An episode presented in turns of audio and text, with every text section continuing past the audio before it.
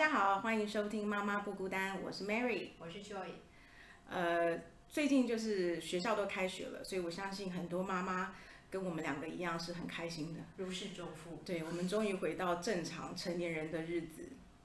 呃，所以呢，呃，听说那个 Joy 有很多朋友会问他说，小孩子从幼稚园要开始到国小啦，那所以他们有一些呃焦虑，妈妈们有焦虑，小孩子也有焦虑。那所以我们今天就想做一个节目，叫做《家有国小生》，然后里面就可以谈到我们对于呃国小生应该有的生活作息，应该有的学习态度，还有他们怎么样使用零用钱和三 C 产品要如何控管。大概我们会讲的呃方向是这几个。嗯，那就以你说说吧，你说说你的小孩从幼稚园到国一呃国小一年级的时候，你是怎么样安排他们能够衔接的很顺利？嗯，老大今年都国二了，所以有一点模糊。不过小的现在是小四，所以大概还记得的是，从幼稚园到小一的过渡，最重要的差别就是要早一点起来嘛，因为学校早点上课。嗯。然后跟回来以后有功课了，嗯对，做功课，然后把该做的事情做完，在我期待他的时间能够上床睡觉。嗯最主要是这几个调整。嗯那老实说，两个孩子个性很不一样，可能对我的方法反应也不同。不过，整个我现在回想起来，最有效的办法，可能因为我是两个男孩，他们体力好，所以我后来发现，要让他们早起，就是回推就是要早睡，嗯，要让他们能够早睡，就是要他们能够累，嗯所以在他们在要上小一的前暑假大概一两周就开始刻意的增加体能的活动在白天，然后让他们晚上的时候会觉得嗯累，会睡得着，然后大概八点到八点半开始营造家里已经现在很晚了，外面的灯都关了，我们进去你的卧室，嗯然后睡前的仪式就开始，睡前的谈心啊，睡前的睡前故事啊，嗯，然后谈一谈他们对换环境上小一会不会有什么害怕、对，期待，就聊一聊。然后通常如果白天够累的话，聊个半个小时就会睡着。嗯那八点半九点能够睡的话，隔天就可以起得来。对。但是 Joy 一直是在上班的，对，所以你回到家是几点？哎，其实我那时候老大，我比较对不起他，因为我回到家大概是八点，我一边吃饭、一边看他的联络簿，一边改一边检查功课。嗯那通常他已经写完了，所以我只要检查，然后再赶他去洗澡。所以老大上床大概是九点，但还还很好，我知道我的。我的可是这一个小时可以做这么多事情。我插话一下，那你吃就是吃饭是谁煮饭？哦，那时候我请了一个家帮我们做晚餐的，他其实也是我的老二的保姆。哦，，OK 所以他离开的时候会先做好晚餐，然后他七点离开。OK，所以你不需要再做饭这一块，OK。我会这样子问的原因是因为，呃，我相信所有的妈妈都希望小孩子能够早早的吃完饭、做完功课、洗完澡，然后睡觉。嗯，可是因为我知道有很多妈妈上班，然后他们回到家可能七点多，那她还要做饭，然后做完饭还要还要清洗嘛，你整个厨房不是说做完饭就没事了。那如果你的另外一半是能够帮你的忙，哦，看小孩的功课，如果你的另外一半不愿意做或是还没有回来，那其实家里是一团乱的。所以我之前上过 EQ 课，嗯，然后那时候 EQ 的讲师他就有告诉我们说，有一个症候群叫做十点钟妈妈。嗯那十点钟妈妈的意思就是说，在十点以前，其实妈妈都还蛮和善的。然后呢，但是十点钟一到，她发现小孩这个功课没写，然后 澡还没洗，然后联络簿还没有签，然后家里一团乱，她就开始变成恐龙妈妈，就开始嘶吼。所以这个叫做十点钟妈妈症候群。那你会听到十点钟妈妈症候群，大概就是表示说，不可能九点钟就上床睡觉的。嗯所以我觉得你的模式是属于比较理想的模式，然后加上我觉得你有方法我有法，外援，对。你有方法，你有去找外援。那外援也许是娘家妈妈，也许是你找了帮你煮饭的这个保姆，所以我觉得对啊，这个是可以参考。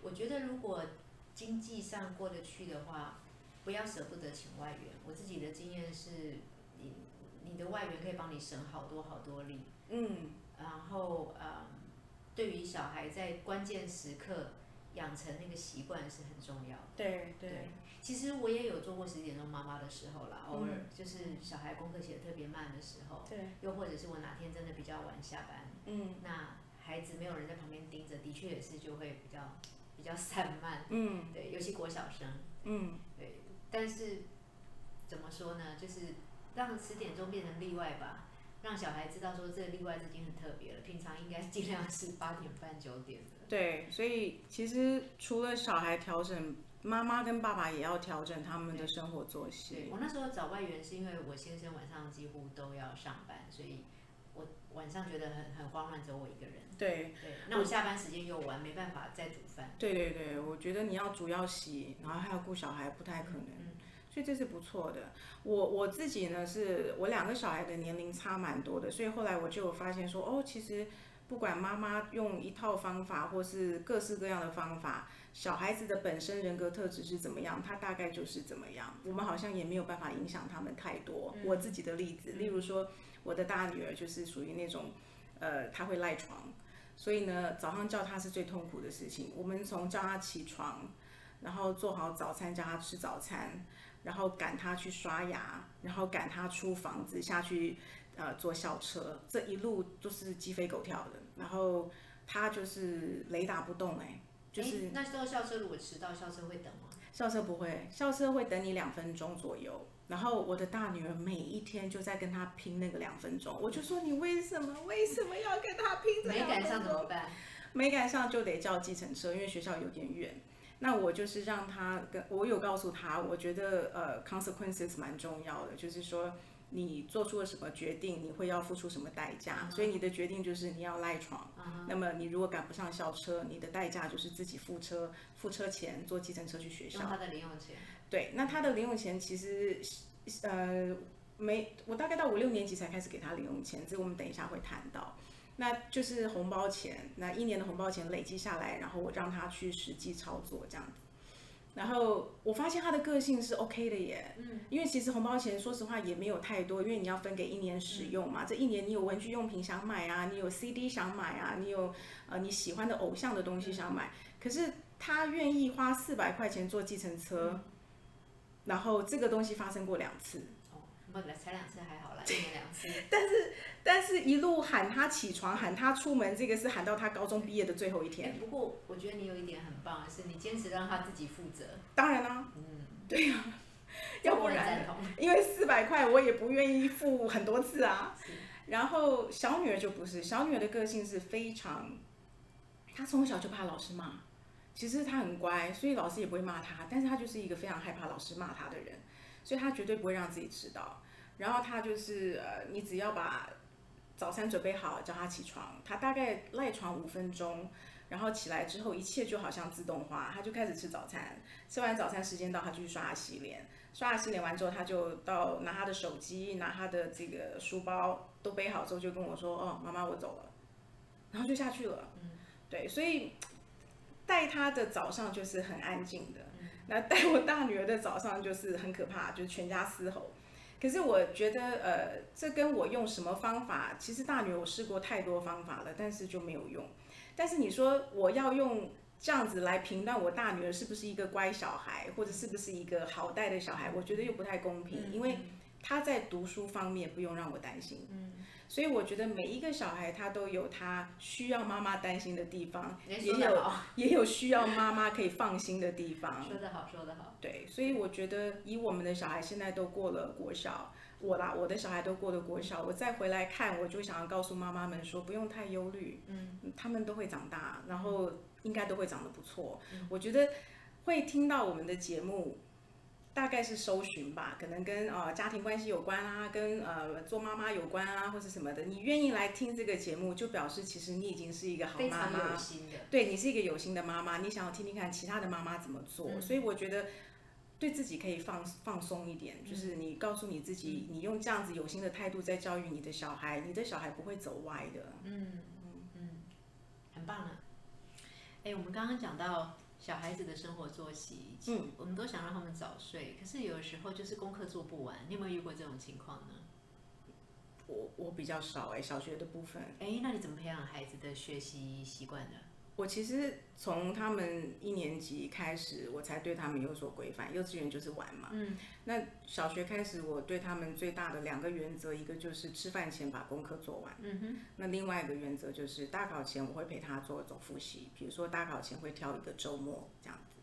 那这两个是我比较大的原则，所以我没有功课做不完的，因为。功课做完就要吃饭啊，那吃饭他们喜欢吃饭看卡通啊，然后我们一起聊天，嗯。所以就很自然而然的后面就很顺。那你会检查他们的功课吗？呃，检查功课我会看，但是我不会做太多的跟动，比如说呃他有哪一些字写错了，或者是他的数学。呃，有什么我看起来是不对的，我可能不太会叫他改，嗯，除非是原则上，就说你这一题错，整大题都错，整课都错，这个我会讲，嗯，要不然我会不改，因为我希望老师看到我的小孩真实的学习成绩，嗯，你改完之后，老师以为他什么都会，对，哎，你这个蛮看得开的。我的小孩，我大概小一还有帮他检查功课，嗯，那就是我下完班回到家八点，一边吃饭一边叫他把功课拿出来检查。然后如果他有写错的，我其实有叫他改。嗯，那小二以后就不每科看了，或者是联络部圈圈一下，每一科都做完了。嗯嗯嗯，确定他有做完。嗯，小三以后我就说功课是你的事，完全不管了。嗯嗯嗯，还跟他说联络部你要不要学习自己签，把他吓一跳。嗯嗯嗯，那这样很好啊。但其实讲到检查后，我的小我的老二他小一是念的美国学校，在香港念的。嗯，那我就发现那边的老师他的观念很不一样。在功课，他们文写一篇短文，里面有错字、拼错字，或者是文法有错误的时候，老师没有指正出来，然后他们就是作为一篇文章回来，就给家长看，说：“哎，你们家出了一个小小的 writer 小作家，你要不要看一下他的作品？”所以是很鼓励小孩来写写作。这时候就有家长问说：“哎，为什么老师没有改错字？”老师那时候给的答复是说：“小三的时候会开始。”比较要求他们的拼字或文法，可是小一、小二是要培养他们呃阅读的兴趣、写作的乐趣，还有愿意表达的乐趣。对对对。如果我今天写了一一一篇一一篇文章，想表达什么，然后妈妈看完以后都是说你这个字错了，那个通篇错字，我就不想写了。对。因为我觉得这个观念蛮受用的。很好啊，对。那我当然我也后悔，老大我帮他更正了一年他的作业，可是已经太迟了。我是到。老二，我才跟着他的老师学到这个观念。嗯，对，所以学习态度很重要，或者我们帮他培养学习的习惯。嗯，可是我觉得要维持帮小孩维持学习的热情也很重要。嗯嗯嗯，不要打击他。对，像你有没有遇过你觉得老师的要求是不合理的？你这时候怎么处理？哦，我有遇到一次是呃，大女儿的小三老师是代课老师。那他其实不是不合理，我觉得是他没有经验，所以他就是功课出的比较多。嗯，那他的功课为什么会比较多？就是因为他可能某一天全部都是出跟数学有关的，某一天出全部是跟国文有关的。那跟国文有关的那一天就会特别写特别久，因为全部都是要用手写的，就是说都是生字啊、造句啊这些的。然后，所以我后来就发现，大概开学一两个礼拜，我发现老师都还是这样子的出功课的方法，我就决定在联络簿上面，联络簿上面不是会写第一样是什么功课，第二样是什么功课这样，我就在每一样的上面写我小孩写的时间，比如说第一样是从七点钟写到七点半，第二样是从七点半写到八点二十分，第三样是从八点二十分写到九点十分，我用这样子记录的方式。那因为很明显，因为我大女儿她是一个不拖的人，所以她其实完全没有停，就是这样子做做做，就是做这么久。隔一天，那个老师超级紧张的，他就打电话给我，他就说：“哎呀，哎妈妈，我不知道原来昨天这个功课写起来要这么久。”我说：“对。”然后他就说：“啊，谢谢你告诉我。”他说：“那这样子，他大概知道就是可能一天每一天要有国文、数学、生活教育要穿插，不能够就是全部一天都是中文这样子。”我说哦，那很好啊，这样子，所以我觉得用这样的方式不会去挑战到老师的权威，嗯，然后你也可以很很平顺的用证据去告诉他说，这个小孩就要花这么久的时间写功课，好过你用情绪化的去跟他说，哎，老师你功课出太多了，我们写不完，那他会不懂，因为某一天数学的那一天其实很快，大家都写完，嗯嗯，对，嗯，不错的方法呢，嗯，我没有遇过这个情况，不过我有遇过老师批改。分数的标准很奇怪，或是题目出的很奇怪。嗯，那这个时候像有有时候是说连连看，你没有用齿连，就整个都扣分。那哦，当然孩子回来会会觉得有挫折嘛，那这时候我们就安慰他说，其实分数不是很重要，我们来看你连了，你是不是真的会了？对对这个比你有没有用齿化更重要。对，但是我也不会选择去跟老师说，你你的评分怎么这个标准这样不对，嗯伤害我小孩的自尊。我觉得，呃，这样子小孩就会觉得，可能老师跟家长不一样的时候，我爸妈会帮我出头，对他就不会有那个任性，或者是有机会可以去学习如何对应社会上不同的人。对，就是世界不是绕着你转的，你会碰到很多跟你不一样的人，他不会顺着你的，他不会是你理想中的老师、理想中的朋友。对，那你如果碰到了，你怎么办？所以我会跟我的小孩讲说，再辛苦也就是两年，嗯，那你就会换老师。嗯，所以其实这两年你就是，反正最在意你的成绩是我不是他嘛，那我都觉得 OK，你就不用在意啦。我觉得你有照照时间表在学习，你学习的东西就是有学习到脑袋里面，那他给你什么分数，我觉得就不至于太严重，不用这么放在心上然后。还有，我觉得借这种机会，我们可以对小孩表达我们的价值观是什么，嗯嗯我们嗯在意的是什么。对对，那还有让他们知道说，有时候我觉得小学生太听老师的，老师讲的全部都对，对爸妈讲的全部都不对。那其实有时候让他们知道说，不不是不是因为他是老师他就什么都对，对他他的有些观念或者是做法，你其实可以想一想，知道你有你可以跟他不一样。嗯。其实小医生最怕碰到的是很多小孩的那个小肌肉还没有发展好，所以他很难把字写的很整齐，写在一个格子里面，他有时候会满出来。嗯，对，所以就希望碰到一个体会说小肌肉还没有发展好的老师，然后不要在这种细节上，是对，所以我觉得东方人的老师对于这种学习态度，他们还是比较严谨哦，他们比较没有这种就是说不要打击小孩子的热忱。嗯我觉得这个还是有差，跟你香港的美国学校这个比起来。嗯，我也被老师教育了。对，这个不错哎，这观念很好啊。关于零用钱的部分，你对零用钱的态度是什么？然后你什么时候开始给小孩零用钱？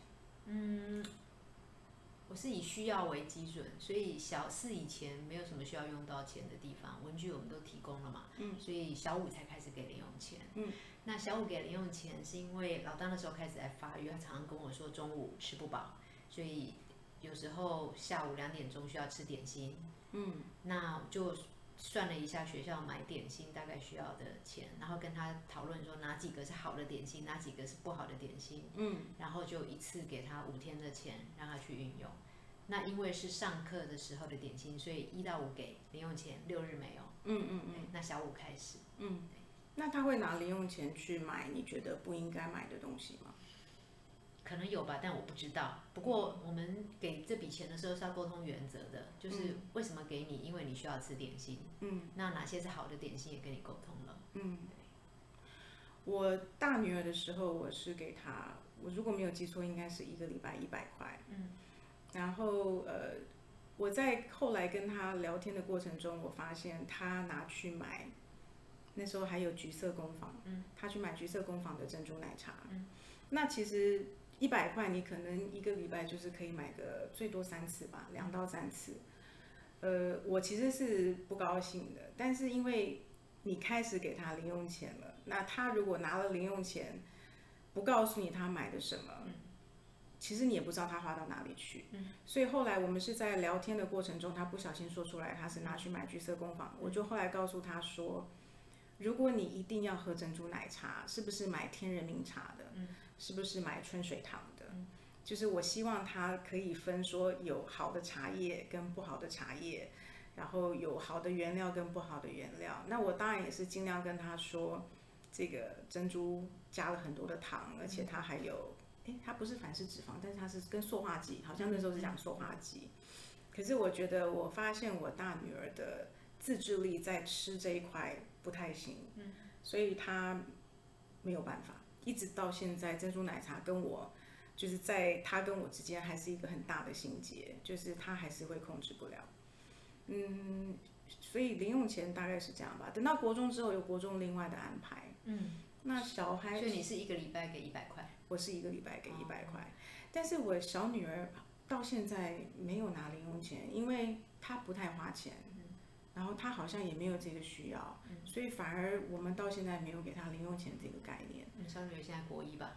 我小女儿现在国一，对，但是他就是需要买什么，他会说，嗯，所以零用钱的习惯方式，其实你在看他们两个人花钱，你大概就会知道他们是什么样的人。有的人是他会把钱包的钱都花光，我们所谓的月光族。我感觉我大女儿是这一种，我小女儿是她是有节制的，她希望是能够存钱。那我觉得这种啊。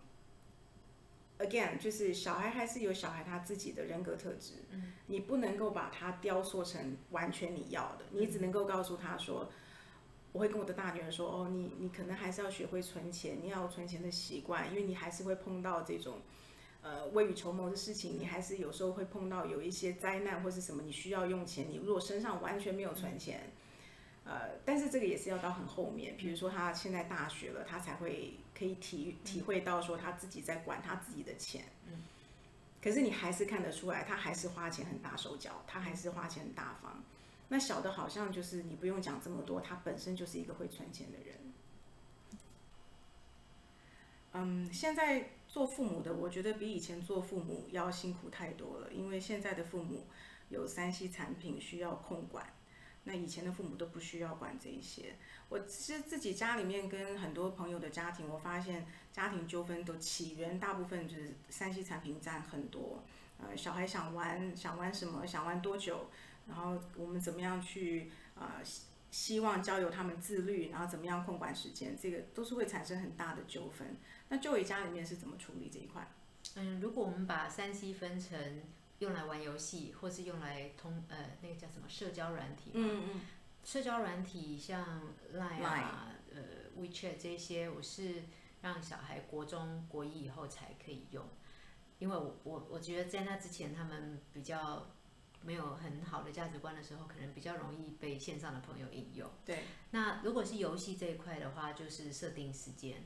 就是全部你该做的事情都做完以后，小一、小二可以每天玩十分钟，嗯，然后小三、小四二十分钟，小五、小六三十分钟，嗯，那小二的时候，小孩跟我抱怨说，可是有时候我玩游戏十分钟觉得不够，我说那你可以选择一天玩一天不要玩，玩的那天可以累积二十分钟，嗯嗯，但不能再更多，因为眼睛会累，嗯嗯嗯，那呃有时候 weekend 的时候他们会想争取说。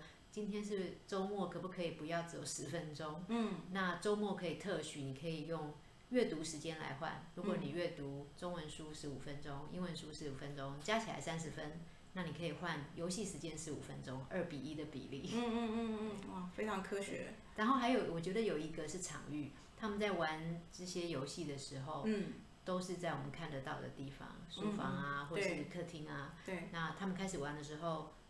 我就我就计时，嗯，那老实说，有时候时间到了，闹钟响，跟他说，哎，时间到喽，他不见得会立刻停止，可是他知道被提醒时间到了，就可能会多几分钟，嗯，那那个我们就睁一只眼闭一只眼，可是至少他们在玩的游戏，你在那个场域里面是看得到，我觉得这个很重要。对对，我们家跟你们是大同小异，我大概也是这样子的规范。而且我们就是啊，所有的充电线是集中在书房，嗯，所以呃，我觉得这个东西很重要的原因是因为你不能够让他把手机放在他的房间充电，因为常常小孩会心神不宁，嗯，他半夜就会起来用手机，然后。你已经睡着了，你也不知道，所以变成他没有很好的睡眠，导致他隔天叫不起来，然后学习的效果也不好。所以我为什么会这样子发现，是因为我大女儿的有一些同学就是这样子，半夜起来偷看，嗯。然后我就说啊，因为那我大女儿这样子跟我讲，她其实是希望我能够同流合污，跟她的同学的妈妈一样，不要管她在哪里充电。那我有分析给她听，我说如果你知道你今天的时间玩完了，你就是专心的去睡觉，那你把它放在书房那边充电，你就不会想说你要去哪，因为你要先经过我的房间，嗯那你就可以好好的睡一觉。但是如果你放在你的房间，你就会可能想要起来玩。我说你自己觉得你的那些朋友晚上这样子，隔天他上课的状况，你觉得好吗？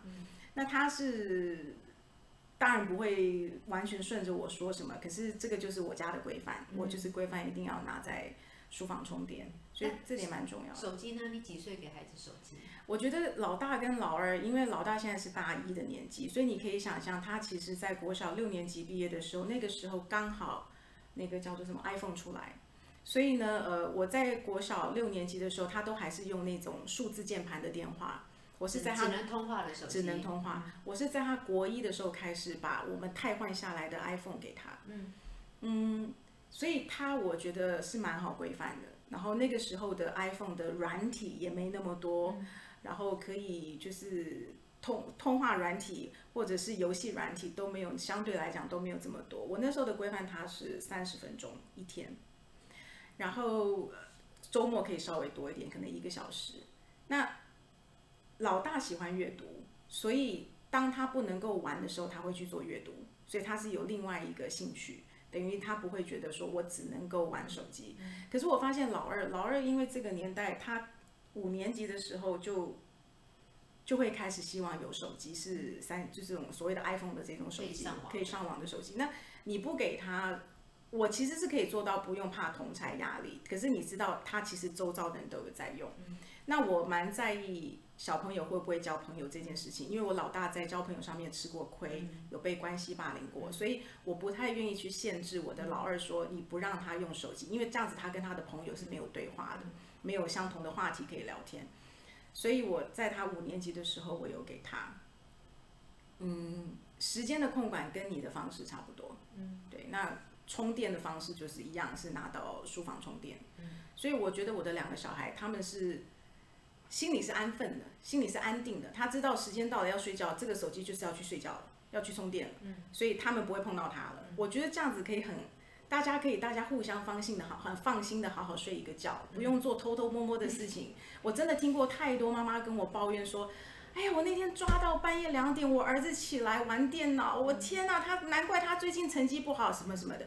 我觉得我对小孩使用三 C 产品的态度比较是属于，你一开始给他严格的规范，然后等到他年纪慢慢的成长，你慢慢的放，我觉得这样子对双方是呃比较能够适应。嗯好过你一开始什么都不规范，然后忽然之间觉得说，哎，不行哦，你用太多了，我们现在不能用。哇，那个时候就是已经有的小孩会跳楼啊，有小孩会拿刀出来跟你那个，我觉得是蛮可怕的。嗯，我刚刚想要补充一个，就是使用三 C 产品的弹性哦，意思就是说，当我们规范小孩，你只能够用三十分钟，那三十分钟到的时候，我们就会去提醒他说时间到，你要他主动关掉这个三 C 产品，我觉得。